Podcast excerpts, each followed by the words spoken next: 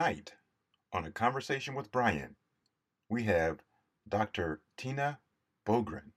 Tina Boogren is a fierce advocate for educators and an award winning educator, best selling author, and highly sought after speaker. She has proudly served as classroom teacher, mentor, instructional coach, and building level leader, and has presented for audiences all around the world. Tina has written numerous books, including her newest one, Educator Wellness A Guide for Sustaining Physical, Mental, Emotional, and Social Well Being, as she co authored this book with Dr. Tim Kanold. She is also a contributing author of the newest Solution Tree book, Women Who Lead Insights, Inspiration, and Guidance to Grow as an Educator. So, without further ado, we'd like to welcome to a conversation with Brian, Dr. Tina Boogren. Tina, welcome to a conversation with Brian. I'm so excited. This feels like a long time coming, so I'm thrilled to be here. Thank you. You know, it's funny because the last time we were on a, a Zoom together was with you, me, and Tim Kanold. And I don't know if you remember, Oh, I do. you know what's coming, right? The I'm water. Yes, yes. water. You know, I, I went for a bike ride today and then I went and worked out. And I said, I got to drink my water. I got to make sure I'm hydrated because I don't want to, the, the same thing that happened to me that happened before because I caught this huge cramp and I was down for the count and I got back up and you and Tim were laughing at me. So I, went, I wanted to it make was sure a, it was okay. it was a, like you were there and then you were gone. We thought we had bored you to death. Oh man, that that was pretty funny. Well, again, thanks for joining me. Um, you know, Tina, on each one of my shows, I ask my guests to really talk as much as you like about your personal story and your professional journey. And so, who is Tina Boogren? Hmm. Yeah. I, first of all, I love your podcast. So this feels so fun to be to be in the, on this side of it. Um, so my background, my educational background, um, I started as um, well. I, I'm actually going to back up and before I even get there, I started at the University of Iowa. I was an English major. Um, I I wanted to be a writer, and senior year of college, I had the panic moment of, oh my gosh, I have this English degree, but I don't know what that job is. And so the very last semester, I decided to hook on to get a secondary teaching license. I, I decided to high school English teacher. I would just have this as kind of a backup. Right. Um, and of course, I've done nothing else. So I fell into it and and loved it. Um, and the funny part was when I when I decided to move towards education, everyone in my life was like, finally, she figured it out. I mean, unbeknownst to me, everyone else knew I should have been a teacher. I taught my stuffed animals, I taught tennis lessons, I was always signing up to do mentoring. Like, I'm kind of a born teacher, but I don't I don't come from a family of teachers. So Mhm. I guess I just hadn't pursued that. And now it's like I can't imagine doing anything else. So I got my secondary teaching license and was able to finagle my way to student teach out here in Colorado, which is what got me out here. And I got placed, I wanted to be a high school English English teacher and I got placed for my student teaching at the middle school level and I cried. I was like, "Oh god, I don't I hated middle school. I don't want to go back." And then I never left. I like fell in love with it. So, um, most of my experience was at the middle school level. I was a teacher, then I got to be an instructional coach, which I absolutely loved. Specifically, I got to work with new teachers, which was fantastic. I spent a year as an assistant principal at the middle school level, which I learned a lot. I always say my gray hair started started there, but those are my best stories. And then, Sure. gosh, it's been over 12 years now, which is just crazy to me that I have worked um, starting on the Marzano resources side of the house and now feed on both sides between Marzano and Solution Tree, kind of finding my footing. I started out doing all of my work was was representing Dr. Marzano's exquisite work around instruction and then just it kept kind of tweaking from there of that instructional piece through the lens of new teachers and then how do we support new teachers and then how do we I, I wrote a book specifically thinking about it written towards the audience of new teachers themselves and then through all of it there's just been this little kind of scratch of it's the theme that's come up in every single book of all of this work, all of the instructional pieces rest on having a a well, a W E L L, a well yeah. human delivering that. And I've been on this crusade, if you will, of of self care wellness, whatever term we want to utilize, for a long yeah. time, and then COVID just blew it all up, yeah. even more so. Yeah. So you know, when when we talk about your professional journey, eh, eh, there's got to be a personal piece to that, right? And so sure. you talked about the you know you were kind of led to be a teacher. I mean, you everything that you did, although you didn't think about it, somebody right. had to yep. tell you. Like, so who were those people who influenced you? Yeah, I had amazing teachers. I had amazing teachers. Yeah. I I distinctly my very first book supporting beginning teachers like the dedication is to those those specific teachers that I remember. I mean, way back to and this loops into why I was an English teacher in college. So my third grade teacher, Carol Gormans, was a writer. Like she wrote books, and I remember like. Wow. And she was the one that said to me, You are an amazing writer. And so I had in my head this whole time of wanting to be a writer um, and had, like I said, I had amazing teachers, but I hadn't thought. Here's the interesting part the job I have now conducting workshops and keynotes. I was not a leader in that traditional sense. I hated giving speeches. I didn't want to talk to anyone. I was not the kid that was told to to be quiet in class. I was the one that the teacher said she should speak up more. Yeah. So yeah. It, it's this crazy turn in life, but um, lots of really incredible teachers leading the way and and a super supportive family and parents that pursue you know go be a writer go sure. go follow that piece and no push of like what are you going to do with your English degree? It was my yeah. realization of like, I don't know what that job looks like. Yeah. Well, it was in the cards for you. I mean, I think you know, so. Being a writer, I mean, you've written how many books? I mean, it's just amazing. Yeah. And in this yeah. newest book, this is a great segue. This newest book, Educator Wellness, who you wrote with my great friend Tim Kanold. Yeah. It, it's, ah, look at that book. That yeah, is like you know what?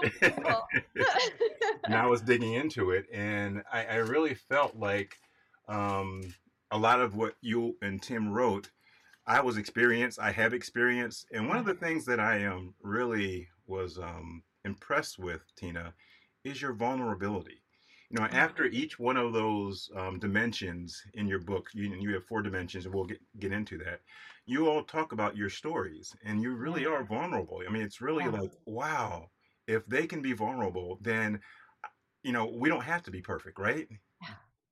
Oh, thank you. That that was one of the the fastest connections that Tim and I made together was that that belief and willingness of whenever I talk about wellness, I always say I am not shouting from a mountain like I have this yeah. figured out. I walk beside you of gosh, I I have a sticky note right here on my desk that says teach what you most need to learn and I live by that. Like I I really the wellness piece going back to the personal side too when i when i started this job in particular i've had moments of it as we all had of of, of touching burnout right? When things yeah. get hard. Yeah. This job um as you know the travel really got to me and i i sure. i i said yes to everything. I you. know and i got in over my head and i pretended that everything was fine and it was not. I was not taking care of myself. And so i hit a real crash of like something has to change. And the irony was that when I hit that moment was when I was co authoring the book, Motivating and Inspiring Students. You know how the universe tends to give us signals, yeah. right? And that book, we utilized Maslow's hierarchy. I, I co authored it with Dr. Marzano, where we were talking about all the strategies, social emotional learning strategies for students. Yeah. And it was the aha of, I'm not doing this for myself, right? So I started at the the bottom of starting with the the physiological wellness and it's why we start in our book the first dimension is physical wellness because if we if we don't feel good, we don't we don't show up as our best selves. Yeah. Yeah. So let's go through your book because I, yeah. I really um, want people to kind of show get, me what's on your sticky notes. You know, wellness. get a get a um, a window into your book. You know, on my first my my first sticky note, um, I have Brian. This is you. oh, then, my, then oh, I have some other know. other sticky notes where I have Brian. This is definitely you, Brian. You need to work on this, Brian. You have you have, as you all say, ebbed and flowed. And so yeah. let, us talk about the the four dimensions and each and I like it because in each dimension you have three routines that Mhm. you talk about that we can work on. And I think it, it just, one, it's an easy read, but two, it really helps you to reflect and really di- dig deep into yourself. In those first three dimensions, as you and Tim talk about, it's about self. We got to get those right because the fourth dimension, the social one, really is about that relationships for what we ultimately are trying to do is to meet, make Yeah. sure that we are well for these students. Yep. So let's start with the the physical dimension. You talk about food, movement, and sleep. Talk about those and why those are so important. I, it it sounds like like a duh, like we should know that, I know. but it but it's I know. not. Exactly, exactly. I mean, I mean, w- whenever I do workshops and talk with teachers, I always and educators in general, I always say, you know, we know we know these. Yeah. The one that's interesting, or the the piece that that Tim and I were really thoughtful about is instead of saying diet, exercise, and sleep, we specifically say food routines, movement routines, and sleep routines because Yeah. we're not talking about shame, right? This is not about going a specific diet or what we really tie this to that that opening part of that chapter says when we feel better, we are better. Yeah. And so it's literally self-care in the truest form. Are we eating? Are we nourishing ourselves? Are we staying hydrated? Are we drinking the stupid water? Yeah. Movement not as a punishment for something we ate, but to honor ourselves and do what feels good. And then that sleep and rest part. So this is the one that's tricky because like you, you know, we look at we look at the dimensions and all of us at self-reflection, many of us start here at physical wellness and go, oh God, I have a lot to work on, right? And Yeah. it's it's not about that. It's the recognition of number one that that we're worthy of working on those things and that when we do take care of ourselves at this most basic level it absolutely i can draw a line to student achievement right like Yeah. because i know if i am not sleeping let's take sleep right if i am not getting enough sleep i interact with people differently particularly students i have quicker that's when we start getting into those those like quick reactions rather Sure. than responses Yeah. so yes that most essential level And in your book, you, you you say sleep, but it's not just sleep because you talk about sleep, rest yeah. as well. Yes, and what a what a crazy concept to think about resting through the day. We talk about it in a 24-hour cycle. Yeah. I don't think we allow ourselves time for rest. And by rest, we mean, I mean, ideally everyone's like, does this mean I get to take a nap? Like, probably not during our day, but we can pause for a second and take a couple deep breaths of like Sure. with the rat race, the the running all the time, how do we find moments of calm during the day and just to kind of woof, reset ourselves? Yeah. You know the the that piece is, is really important I, I often think about just and you talk about this a little bit in the book you know the the number of things that are on teachers plates and you Yeah. talk about the decisions you know Decisions. like 30 some thousand decisions or something crazy like that you know and and so that the stress level becomes at times it affects that first part the the the, the physical piece because I have to be honest. There were times during this pandemic and times in my life before when I've de- dealt with you know challenging mental health issues. That when that stress comes, that's when I want to eat more. That's when I I, I don't want to I don't want to exercise. Right. So how, do, how do you help teachers understand to to to help them realize that all the things that they're that, that that's coming at them, coming at them, they have to be able to manage that in a way that's going to allow them to have some balance. Agree. Could not agree more. And that is, you're so spot on in those four dimensions.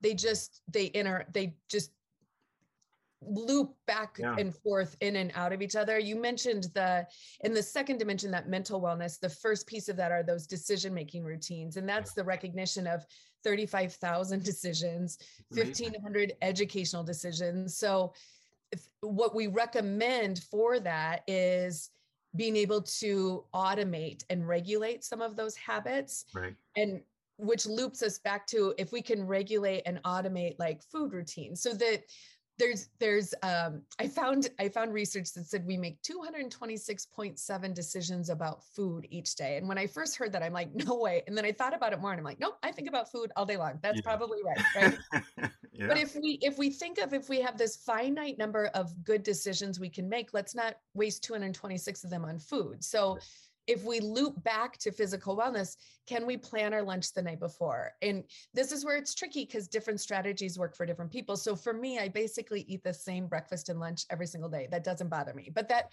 for other people, that's not a good idea.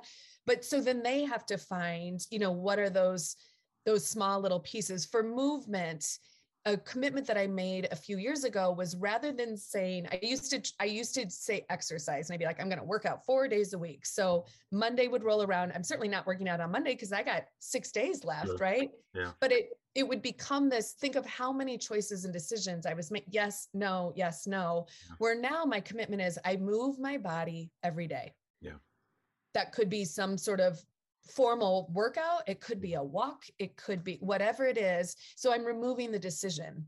So i'm trying to get back that brain power to save that decision making for students for instruction for like for those important pieces. What I also think it does is it takes away the pressure because you know sometimes people feel like they have to do a certain exercise to be able to say, "Oh, I, I exercise." If you can just get out and walk for ten or fifteen minutes and then come back and then get out and walk for ten minutes, you're moving, right? moving. And to think of the movement as again not not a punishment for something we ate but for loving our body I, I i think you know this i call my walks aaws which is attitude adjustment walk right? My walks are way more for my own mental health and well-being than for exercise. Yeah You know, and, and we'll jump into um, some of the other uh, dimensions in a few seconds. But one of the things that you have kind of distinguished um, in your book, and, and I've I listened to some of your podcasts recently, is this idea of um, the difference between you know wellness and self care, like just because self care has gotten to that that that term has gotten to mean for me like an event and Agreed. it's not an event, right? Yes, I could not agree more. In fact, I cringe now when I hear it because it's been it it's been kind of twisted. So I was talking about self-care, you know, pre-pandemic and um, tried to define it as the, the the most basic sense of the word of caring for ourselves, right? And it has turned into um, exactly as you said, an event. Yeah. Um, I've called it sometimes like consumer self care. It's being advertised to us. If you buy this, no, no, we shouldn't have to buy anything. Yeah. And it's another thing for so many of us and i would i would venture to say women in particular it's another thing to feel guilty about like i don't i just it's another thing on the list that i can't get to and that is the exact opposite so i've shifted to i still believe in my definition my definition of self-care of just thinking about different choices that we make all of these pieces would be considered self-care but i've Sure. shifted to using the term wellness because it, it just it sits differently these Yeah. days well-being i'm hearing a lot you know there's a lot of talk now about moving beyond self-care and i would agree with that but i would also say that that definition is also how i define self-care. So it's all Sure. in, in precision around definitions but i could not agree more. It's not an event. It's not a if we think of self-care as you know vacations and eating chocolate and wine ta- all of which i am for right? Then that that doesn't help us go to work on monday. Like i talk about these two different types of self-care. There's there's that true indulgence piece of it and there's a place for that. My goodness we need that. But you know tim and i's mantra in the educator wellness is is the lybl live your best life which means what does it look like to live your best life on a tuesday in january at school right? Like because if we just wait to live our best lives on vacation or when we retire or when our kids grow up we are missing all those beautiful moments and especially those moments with students Yeah. So let's go to um the the mental piece. Um, Yeah. Just a little bit more. Just you know, when we talk about efficacy, can you talk about you know what do you mean by that? Because I, I think sometimes people are not clear um, on on that term and, and and how do you use that in in the in the context of wellness? Yeah. So this is where we start really thinking about this is a lot of Dr. Kristin Neff's work around that self-compassion piece. Yeah. Where we gosh, we just speak kindly to ourselves. I often talk about this in terms of that voice inside our heads. Yeah. For many of us, that voice is so much more of an inner critic than an inner friend. You know, Kristen Neff would describe it as if we're saying things to ourselves that we wouldn't say to someone that we love to stop saying that to ourselves this is that just how we speak to ourselves sure. really matters and it this kind of pulls in that growth mindset piece of how we that willingness to believe that we can get better we can do this that we can we have the tools and the skills to be able to get a little bit better helps us. And when we when we track our progress that speaks to that efficacy piece that making progress just a little bit at a time is essential. You know it's it's it's it's a challenge for educators. And yes. I, I, think educators just in my travels are as harder on, on themselves as any any people. Yes. and and and we we don't toot our own horns one. We, no.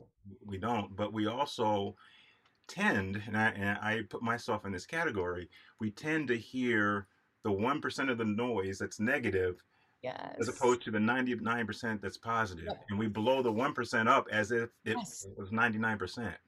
Yep. Yep. And that is just human nature, mm. right? That is just, that's, I always share like you know we get evaluations for our job, right? And we'll have 200 people fill out an evaluation, and that one comment that just when, deflates us. Oh yeah, right? sticks in your head, right? You're like, yes, wow. forever. We can still yeah. mention the one comment that we got, but we can't mention all the good ones, right? That yeah. piece is huge. Yeah. Yes. Mm-hmm. And so the mm-hmm. other dimension, emotion, the emotional dimension, and you have three routines awareness, understanding, and mindfulness. Let's kind of walk through those, you know, in terms of awareness. And I, I, I again, they sound self-explanatory, but I know, but there, there, there's something that you have to be strategic and purposeful yeah. to make sure yeah. that you're incorporating those into your lives. Yeah. And this dimension is the interesting one where this one, these routines go in order. So the awareness to the understanding to the mindfulness. So we say step one is you have to be aware of your emotions. This is the area that I'm actually working on the most. I, I hate this area. I am I am not, I'm an Enneagram three. If you, if anyone knows the Enneagram, I do not like emotions. I don't have time for them. Like I just, right. just well, in, in, in, your story, it says you stuff them, you, you stuff them down, yeah. right? I got work to do. I don't have time for that. So I'm, yeah. I am working on this one. But so first of all, it is that awareness. And to me, a lot of this is a mind body connection of like, mm. how am I feeling in this moment? Like, what are those emotions? You know, we wrote the book right before it got published, right before Brene Brown's Atlas of the Heart came out. Mm-hmm. Um, so I'm incorporating that into the workshop. It doesn't show up in the book, but it's it's identifying. There's so many emotions that we never think about. Most yeah. people, you would say, the emotions are happy, sad, and mad. Yeah. But there's a whole spectrum of them. And, and we pulled a lot of Marc Brackett's work from Permission to Feel of identifying in this moment, how am I feeling? So, first, just an awareness, yeah. which goes back to rest. We have to slow down long enough to be able to identify that. So, during the day, the pause of like, in this moment how am i feeling and then tracing those emotions back to understanding where they're coming from and that's a that's uh, that's a hard thing to do of like gosh and there's it there's the emotions get so tricky of like am i i feel like i'm mad but am i mad or am i am i embarrassed by something that happened earlier yeah. or am i am i really just frustrated or my feelings are hurt or i'm actually sad but it's showing up as mad because there's only so many ways we can show emotions yeah. The perfect example i always say is i have the a tendency when i when i am mad it shows up as tears. So then people think I'm sad and they feel sorry for me. And it just makes me more mad because I'm actually angry, but it comes out as, as tears. So yeah. being aware of those, understanding those. And then the third piece of that, that mindfulness means, you know, not recognizing emotions are not good or bad. It's how we respond to them. And that pause, this is where we talk about that difference between a reaction and a response to emotions. Ideally, we would like to have a thoughtful response rather than a quick reaction. Quick reactions are what tend to get us in trouble. That's our quick sure flippant comment or something that we do that we end up regretting. We've all been there before, yeah. but it's all seeped up in emotions. And I say this one, this emotional awareness piece, I think is so huge right now. We we we know teachers have said last year that they've seen student behavior that they've never seen before. And one of the out of control behavior and something that i've had conversations with is it makes perfect sense to me that that student behavior is out of control because adult behavior is out of control. And i don't mean educators i mean adults right? Mm-hmm. And the reason adults be, one of the reasons adult behavior is out of control is because everyone is feeling anxious yeah. we know that in order to feel safe we need order predictability and fairness and that's kind of what covid removed for us and so when we don't feel safe the emotion that's tied to that is anxiety so the whole world is feeling anxious and when we're anxious we are not our best selves. This is when we're, I mean, you and I have seen it, the airport behavior. I've been traveling for 12 yeah. years, and what I've seen in the past year is unlike anything I've ever seen, similar to students in the classroom. So, that emotional wellness piece is huge. And this is where the adults, like as educators, we have got to be aware of our emotions and understand where they come from because that piece in the classroom translates like the mirror neurons we feed off of each other's emotions. This one's a doozy. Yeah. You know, in in the you know again in your book you talk about this you know, idea of stress and, and again anxiety and in itself stress is not a bad thing but prolonged no. prolonged stress yeah and that's, and that's what we've thing. been under prolonged stress and that that changes your brain yes yes no. do you remember this is i can't believe i'm about to say this this was about a year and a half ago maybe two years ago there was i believe it was a new york times article the title of the article was your surge capacity is depleted. It's why you feel so awful. Yeah. And it was at the heart, the start of COVID, about six months into it, yeah. of the idea that we can handle a crisis. It's this is like when when a traumatic event occurs, we somehow are able to dig in and get through it. And then it's done. And afterwards we look back and think, my God, how was I able to do that? Yeah. So we're able to do it that short term, but our brains were not set no. up for this we're three years into it, yeah. right? Like, yeah. oh. Yeah, and sometimes it's like again, you're like uh, your your circuit breaker just shuts off. Yeah. Right. Yeah. So, yeah. Um, the social uh, dimension um, in those three routines, relationships, trust, and purpose. Again, the, the first three really are yeah. about ourselves. Yeah. But then the, the last one is really about you know how we influence and affect others, right? Yeah. So, and so, you know, talk about again that relationship, that the trust, because you know, building trust is, is huge, right? And and yeah. I, I, like in your your story. I'm not going to tell you. Well, sorry, it's a bug. sorry. um, I, I, like um in, uh, in your your social story that you tell about this idea of how you build trust. Um, so, can you talk a little bit about that?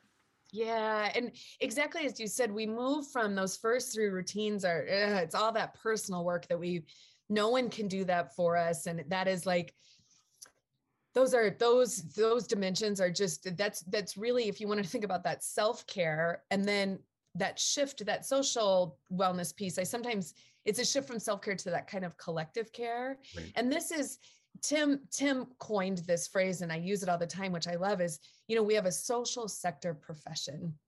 We don't show up and work in a cubicle. We work with others and and the majority of us work with small people kids. So the relationship piece and the colleagues like we are just how we interact with each other. And we know right now in particular we're all very worried about attrition and attracting new teachers. And one of the things for certain is there has to be a sense of belonging. In fact, teachers are much more likely to stay if they have a true friend at work.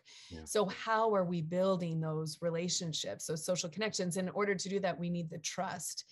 And this is where we talk about the the which comes first, trust or vulnerability. And like we we like to have that discussion. The reality is the vulnerability comes first when you're willing to be vulnerable then you're much more likely you just get to that deeper level of that connection and relationship that true sense of belonging. And gosh just groups that i work with that are hanging through these past few years the ones that truly feel like they're going to stay and they're going to make it to the other side when i ask why what is the difference? What is going on there? They have a team that they have they've weathered this together. In fact, as hard as it's been with students, they're they are closer with those students, particularly that first group of students that they went sure. through. Like saying goodbye to them was so hard because those relationships and they built that trust over time has been essential. And then that final, the final routine of purpose, this is reconnecting to our why. And I think a lot of us this is not a blame. This is just a fact. Lost our why over these last few years. The job is so hard. And what we know is when we lose our why, that's one of the first first indications of burnout. One of my recommendations for schools and staff and individual teachers has been to spend some time before the next school year starts and revisit, remind yourself of your why. Yeah. Like it maybe has been a little while since you've thought about it, and maybe your why has changed since COVID. We've learned a lot. Like life kind of settled out in different ways. Yeah. You know, I also heard on um, you and Tim talking about, and and this is the other thing that's great, great, great about your book you have these um, these little videos. Yeah, the QR just, codes. Yes, you. you can just actually put your phone up and yes. pop those QR codes um, videos up, and they are wonderful. They really are great professional learning opportunities for teams and staff. They're very short, and I, I, love those. Um, Thank you. I think I lost my train of thought, but um, one of the things that I think I, I heard um, you say when um, talking with Tim in that idea of trust is this idea of deep listening. Yeah. And, and, Tim gave you a compliment. He said, you know, Tina, you're a great deep listener. And you're like, no, I'm an interrupter. I got to work I'm on interrupter. this. So talk a little bit about that because I'm an interrupter. Like my my uh, co-principal partner um, and one of my co-authors of my uh, my book, Diane Kerr, she's the most exquisite, deep listener. I mean, you you oh. always feel like you're the only person in the room and I'm the person who is like looking at my phone and, and interrupting because I want to tell my story. And so, talk a little bit about how you worked on that.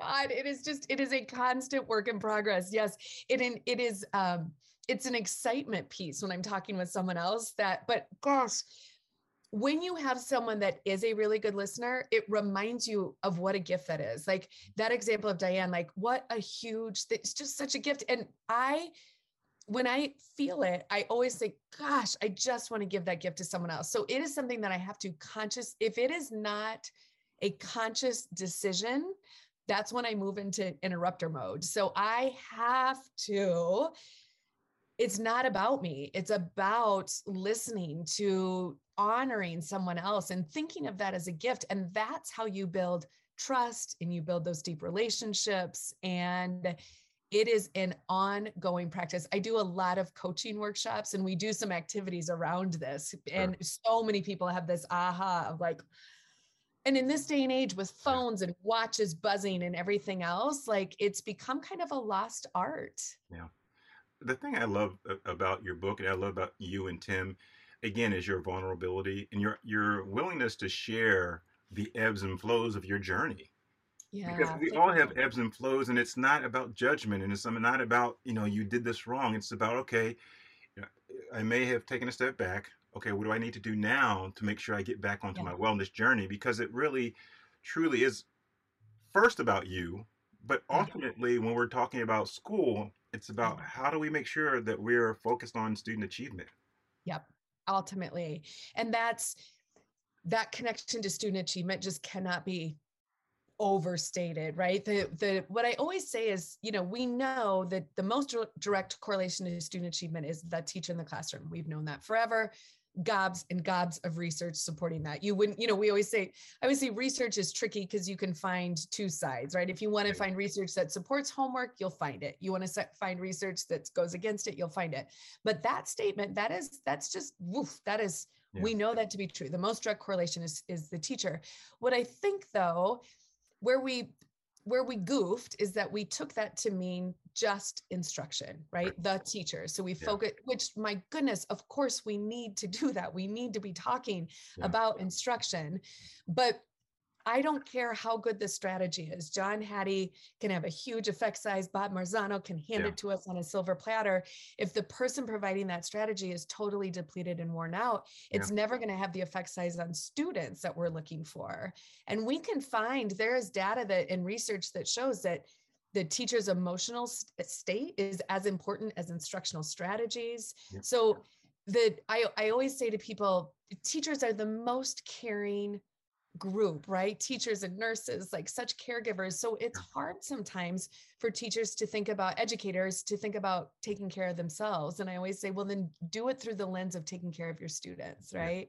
Yeah. yeah. An experiment that I always I offer is or a question is to ask educators like when they think about their their own children or nieces nephews right and they think about sending them to school and they picture that ideal teacher for their child I always say list what are those qualities? And and they'll say someone who's passionate and excited and loves their job and you know has high energy. And sure. so how do we make sure that we give that same gift? Um, and we you know we define educator wellness as an active process. It's constant. It's just like teaching. There is no perfect perfect teacher, right? There is no perfect, we're not going to be balanced in all four of these all the time. Instead, it's why we have the language of consider and we invite readers to write their own story of like that, yeah. highlighting when are where are you shining and then where that that recognition that all four areas really are they're all essential. So we can't just focus on one, but right. it it helps with that self-reflection piece of where do I have some celebrations and where do I know I need to spend some time? Like I said, right now, I'm really trying to dig into that emotional wellness piece of it to not just ignore the emotions, but to be aware of them, understand where they come from, employ mindfulness strategies. And that's what helps. That's what your book helps do because I, in, in terms of the, the reflection piece, when you can write at the end of the chapter, you know, you have some questions for, for, for the reader um, I really think it helps people really focus on some areas that they need to really work on a little bit more because we tend to gravitate towards the areas where we're we're strong or we're doing yeah that's okay. way more fun right, right? Yeah. so i think it, you know having them write and reflect it really points a, a, a, light and says okay i need to reflect on this i need to actually do something about it i need to make sure that i'm purposeful about it because yeah. that's the only way i'm going to get better and this it really is a never ending journey of continuous right. improvement, right? Yep. Yep, agree, agree. And that's why we have in the back all those appendices to take them or leave them. We always say different personalities, different yeah. strategies work, but some self assessments and goal setting and ways that you can even set goals and, and think about tracking your progress along the way if that's helpful. But yes, all those. And here, Tim and I have this vision of, of working with schools where teachers not only at the start of the year create a student achievement goal, but they create their own wellness goal, yeah. right? So that they are, when we think about a professional growth plan, there's no reason that wellness should not be part of that professional growth. And we kind of, our hope is that we provided a framework and language to be able to do that. And like a common way for an entire staff could work on this together. Someone at a workshop, I hadn't even thought of this. She had said, gosh, there's 12 routines. You could focus on one routine a month. Oh, wow. Yes. I love that. Yeah. yeah. if you think about it, and you said it earlier, I mean, we have to be well in order for students to achieve. And yep. so we can create a student achievement goal and our wellness goal, and we can probably actually correlate how they are, you know, if, if my wellness is moving forward, let's look at my student achievement. Yeah. Or student achievement. Yeah. You just never know, like, you know, how that's going to, that you know, putting that in front of teachers may help them actually, you know, focus on it a little bit more. Agree. Agree. That's the hope for sure. Yeah. This has been great, Tina. I really appreciate oh, it. Oh, my pleasure. So before we go, let you know, tell me about when I, if I went to a Tina Boogren workshop, um, you know, and I sat there and I I was like, okay, fix me. I would run and say, "You do not need to be fixed." No, but but you know, what, what would it look like when I if I attended one of your workshops? Yeah. So it's a lot of this kind of discussion and honoring. So yeah. my goal is always to help teachers, educators in general recognize what they already are doing. Let's validate that. Let's highlight that. Like, let's celebrate that because there is no way, there is no one that I have worked with that does not have some celebrations. Of course. Right. So it's highlighting that. And also, what I love to do at workshops when you get multiple people together in a room is swapping ideas. Yeah. The I think one of the most frustrating parts about wellness is that different strategies work for different people. There is no guarantee. And something that we tend to do as humans is you know, something will work for my best friend. So I will decide to do that. And then we feel like we're failing if that doesn't work for us. But the truth is, that's the the whole personality piece of it. So it's it's swapping ideas and strategies, empowering people to share. You know, as you know in the book, the book is kind of a pretty generalized guideline. We don't go too specific into strategies. That's right. what's really fun during a workshop of like, what do we know? What are strategies that work around you know exercise? What are things that you do to incorporate more movement throughout your day? What does that sure. look like? Sharing those ideas. In fact we have so tim and i are doing coming up in the fall we have two events an event in plano and an event in westminster colorado that are wellness events. They're two and a half day institutes where we do a deep dive with our colleagues jasmine Kullar and regina owens where we right. dig into every single one of these routines and and the hope is that again validate what we're doing and walk away with a plan. So it's one thing to talk about it get excited in a workshop but then what happens when you go back to your life and the kids still need to be fed yeah. groceries still need to be bought? Like well, how do we put go from what i always say going from inspiration to action? How do we put it into place? Yeah i love that you walk away with a plan because a lot of times you go to a workshop and you know the best intentions absolutely know, are i'm going to get to this but once you leave that workshop ah. or that professional learning um, event then you know the world happens again life happens again there's so many things you know are coming at you so if you have a plan at least you have something on paper okay this is what you know i'm going to do i'm committing to do. Wow. And we we uh, both tim and i reference all the time the the book atomic habits by james clear and the notion of just getting 1% better yeah. Right. These teeny yeah. tiny little baby steps, right? Yes. Yep. Yes. And celebrating, as you said over and over, celebrating yeah. those things. Yeah. Yeah. I heard I heard again on one of your podcasts or one of the you know interviews that you had with Tim or or somebody else. I can't remember who it was, but it was recent. That you said that you know we should look back at last year, the teachers should or educators should, and make sure we make kind of a list of the su- successes, the celebrations mm. that because we need to make sure that we really understand how many things we do right. Yes.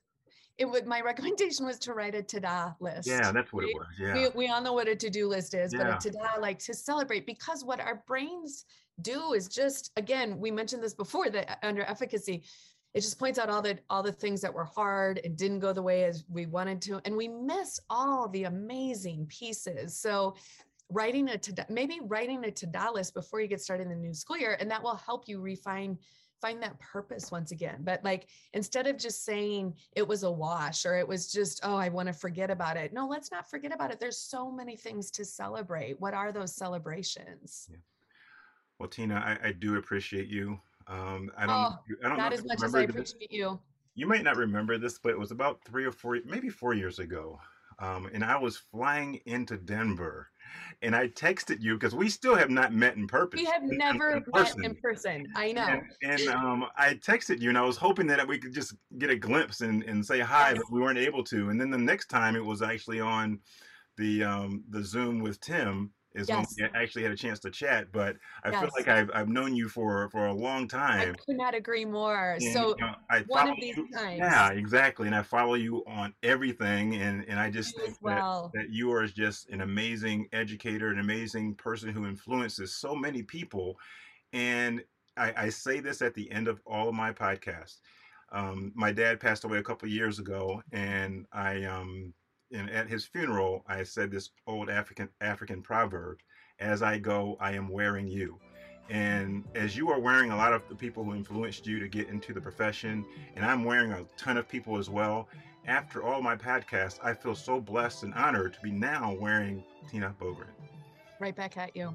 Right back at you. You are a wonderful listener, and what a gift that is. So thank you. And thank you for digging into the work and actually for those the sticky notes no, and the not just giving lip service no, to really. it. To, People yes. buy this book and it truly will help you, but ultimately it's going to help really, really help a lot of students. Um, and, and your colleagues as well. And so again, thanks for joining me, my friend, and we hope to talk to you very soon. Oh yeah. We hope to see each other in person very soon. Yes, yes. Thank you. Thank you.